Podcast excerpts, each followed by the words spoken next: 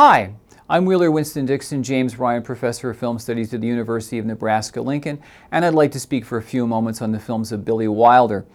Billy Wilder had an incredibly long career, starting in Germany and ending in America. One of his most early interesting projects that I'd like to mention here is something that people forget, a film called Menschen am Sonntag, or People on Sunday, just out on DVD, which is, has an incredible confluence of artists involved. Kurt and Robert Siodmak, who would become screenwriters and directors, Edgar G. Ulmer, and Fred Zinnemann, all co-directed this film, made in Germany in 1930, uh, with a script by Billy Wilder. Um, however, when the Nazis came to power, uh, Billy Wilder fled immediately and began writing scripts for American movies, including Ninotchka. I'm looking for the Eiffel Tower. Uh, good heavens, is that thing lost again?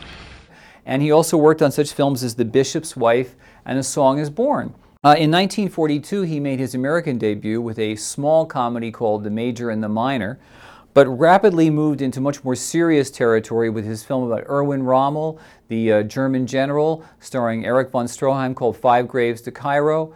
His brilliant and harrowing film about alcoholism, The Lost Weekend, starring Ray Milland, for which he won the Academy Award. Sunset Boulevard in 1950 with William Holden and Gloria Swanson, and again Erich von Stroheim in one of the most acidulous tales about Hollywood stardom and fame.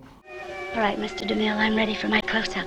Stalag 17, the delightful comedy Sabrina with William Holden and Audrey Hepburn and Humphrey Bogart, The Seven-Year Itch, Some Like It Hot, The Apartment, One, Two, Three, Kiss Me Stupid. Though primarily known as a comedy director, uh, Billy Wilder's vision of American life was deeply acerbic. Even in films like Some Like It Hot or One, Two, Three or Irma la Douce, uh, which are all on the surface comedies, he's also commenting about the materialism and the greed that's inherent in American life. And in films like The Fortune Cookie, which is about an insurance scam starring Jack Lemmon and Walter Matthau, this more or less comes to the fore more and more.